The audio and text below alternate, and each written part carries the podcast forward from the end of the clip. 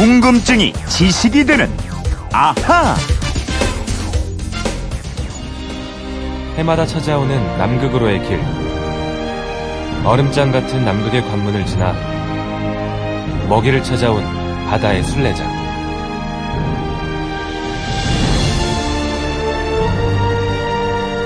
그리고 그곳에 울려 퍼지는 사랑과 본능의 노래.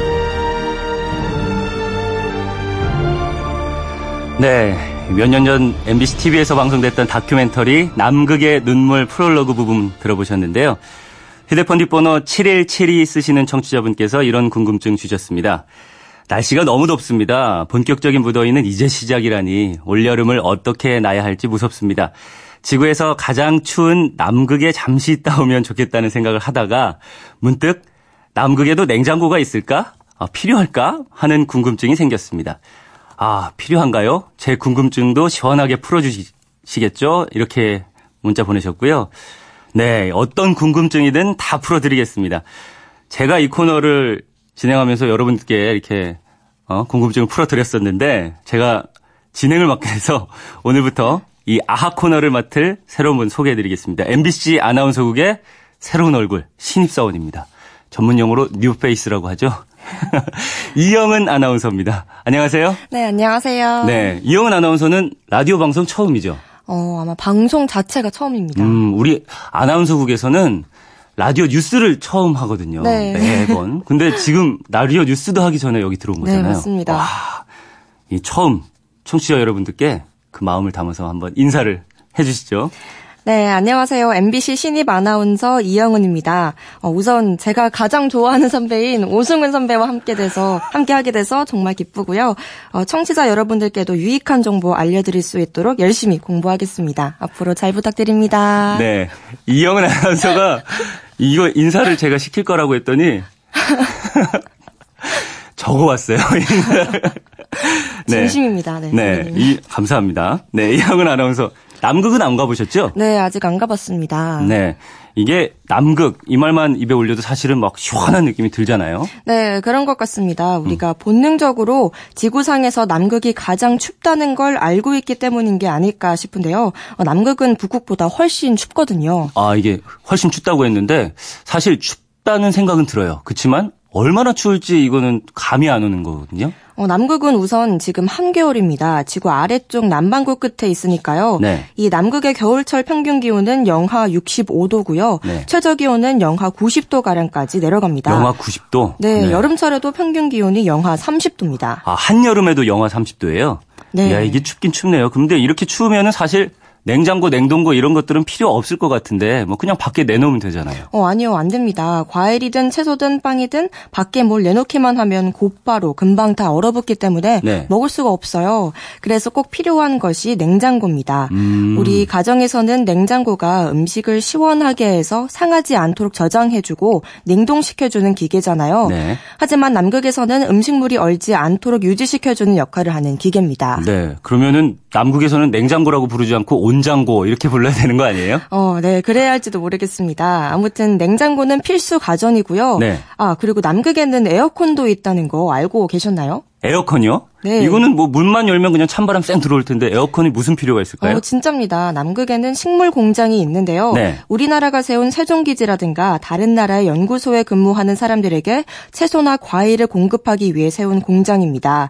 어, 이 식물 공장에서는 LED빛이 태양빛을 대신합니다. 음. 그런데 LED빛을 계속 쐬어주면 공장 내부의 온도가 너무 올라서 작물에 피해를 줄 수가 있대요. 그래서 내부 온도를 낮추기 위해서 공장에 에어컨을 설치해서 작동하고 있다고 합니다. 아.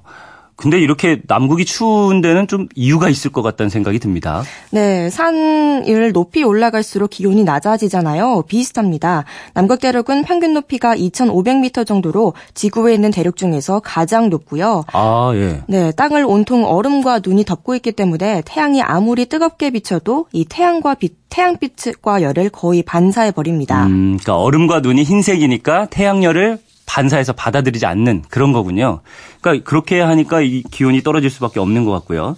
또 백색 공간, 이 남극에서 사는 연구자나 방문객, 요 사람들은 또 주황색, 오렌지색 이런 옷을 입는다면서요? 이건 네, 맞아요? 네, 맞습니다. 네. 어, 흰색이나 검은색 옷을 입고 있다가 혹시 조난이라도 당하면 수색하는 헬리콥터에서 내려다봤을 때 흰색은 파묻혀서 아예 안 보일 거고 검은색이나 파란색은 바위나 해표, 물범으로 보입니다. 그렇겠죠. 네, 그래서 눈에 잘 띄라고 주황색이나 붉은색 계열의 옷을 많이 입고요.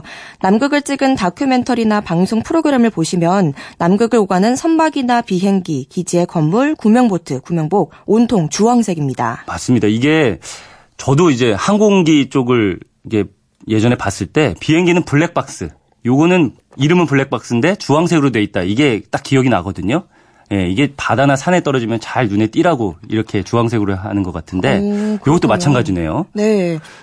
근데 이렇게 추운 남극에도 사람들이 수영복만 입고 해수욕을 즐기고 있단 즐기는 곳이 있다는 거 알고? 해수욕이요? 네, 네. 남극에 디셉션 섬이라고 있는데 온천이 있어요. 음. 과거에 몇 차례 화산이 분출했던 섬인데 섬 안쪽으로 들어가면 우리 백두산 천지처럼 움푹 들어간 바다가 나오는데요. 이 바닷물은 따뜻해서 관광객들이 수영복만 입고 들어가도 된다고 합니다. 야, 남극에서 따뜻한 물에 수영복 입고 들어간다. 이거 상상만 해도 굉장히 낭만적인 느낌이 나는데요. 네, 게다가 남극에는 학교와 은행도 있습니다. 남극에서 가까운 칠레는 남극을 자기네 영토로 간주하고 육군, 해군, 공군 기지와 연구소를 각각 운영하고 있고요. 장교나 민간인들은 모두 가족을 데려와서 살 수 있게 했습니다.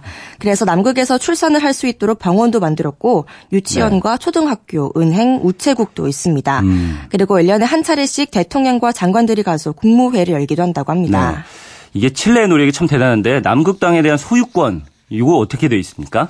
어, 남극 대륙은 워낙 춥고 험한 곳이라 탐험을 제대로 못하다가 20세기 들어서면서 조사 연구 활동과 영유권 주장을 위해서 세계 열강들이 남극을 탐험하고 점거하기 시작했고요. 네. 1908년 영국이 서남부 일부를 자기 땅으로 편입시킨 것을 시작으로 프랑스, 칠레, 호주, 뉴질랜드, 노르웨이, 아르헨티나 모두 7개 나라가 남극 대륙에 대한 영유권을 주장하고 나섰습니다. 아, 일곱 개 나라가요? 그럼 지금도 그런 주장이 이어지고 있는 겁니까? 네, 근데 그렇게 영유 권 분쟁이 커지니까 미국과 러시아가 중재에 나섰어요. 네. 두 나라가 먼저 영유권 유보를 선언했고요. 1959년 12월에 미국, 러시아, 영국 등을 포함한 12개 나라가 남극 조약을 체결했습니다. 남극의 평화적인 이용과 영유권 동결 등의 내용을 담은 조약인데 우리나라도 1900, 1986년에 33번째로 이 조약에 서명을 했습니다. 네. 그러면은 영유권 주장은 해결이 된 건가요? 어, 아니요, 아닙니다. 영국, 프랑스, 칠레 같은 7개 나라는 영유권 주장을 굽히지 않고 있고요. 다른 나라들도 영유권을 주장하기 위해서 기회를 노리고 있습니다. 네. 남극에 엄청난 양의 지하 자원이 매장돼 있을 것으로 보기 때문인데 만약 어느 나라가 강력하게 영유권을 주장하고 나선다면 큰 분쟁이 벌어질 수도 있습니다. 그래서 지난 1991년 남극 조약에 환경 보호 의정서를 추가하고 과학적 목적 외에 어떤 광물도 채굴하, 채굴하, 채굴하지 못하도록 금지했습니다. 그런데 이 의정서는 2041년 재검토 대상이기 때문에 변경될 가능성도 있고요. 분쟁이 생길 가능성도 없지 않습니다. 아, 그러면은 2040년까지만 얼음 밑에 봉인해둔 상태다 이런 거군요. 네, 그리고 이거 하나 더 말씀드릴게요. 네. 남극점을 최초로 밟은 탐험가가 노르웨이의 아문센과 그의 동료들입니다. 오늘이 마침 아문센이 태어난 날인데 네. 이 남극점은 계속 움직이고 있어요. 그래서 매년 1월 1일이 되면 남극의 점에 있는 아문센 스콘 미국 기재 과학자 들이 GPS를 이용해서 남극의 정확한 위치를 알리는 표지판을 설치하고 있습니다. 아, 그러면은 남극이 움직인다는 얘기예요. 네, 맞습니다. 1년이 지나면 표지판의 위치가 보통 10m 가량 이동하는데요. 1911년 아문센이 남긴 표지판이 지금 남아 있다면 현재 지점에서 약 1000m 떨어진 곳에 10m 아래 눈 속에 파묻혀 있을 거라고 합니다. 와, 그러면 100년 동안이나 100년 동안 1000m 네. 요만큼이나 이동을 한 거예요. 네. 굉장히 흥미롭습니다. 네, 7172 쓰시는 청취자분 궁금증이 좀 풀리셨을 것 같습니다. 어, 얘기 듣고 보니까 남극에 꼭 한번 가보고 싶다 이런 생각도 듭니다. 어, 저희가 서- 준비한 선물 보내드리겠고요. 이영은 아나운서 이분처럼 물어볼 게 있는 분들 어떻게 하면 되는지 알려주시죠. 네, 그건 이렇습니다. 인터넷 게시판이나 MBC 미니 아니면 휴대폰 문자 샵 8001번으로 보내주시면 됩니다. 문자 보내실 때는 미니는 공짜지만 휴대폰은 짧은 건 50원, 긴 건 100원의 이용료가 있습니다. 네, 오늘 어, 이영은 아나운서와 함께 했는데 많은 응원 문자가 왔습니다. 7742님, 이영은 아나운서 환영합니다.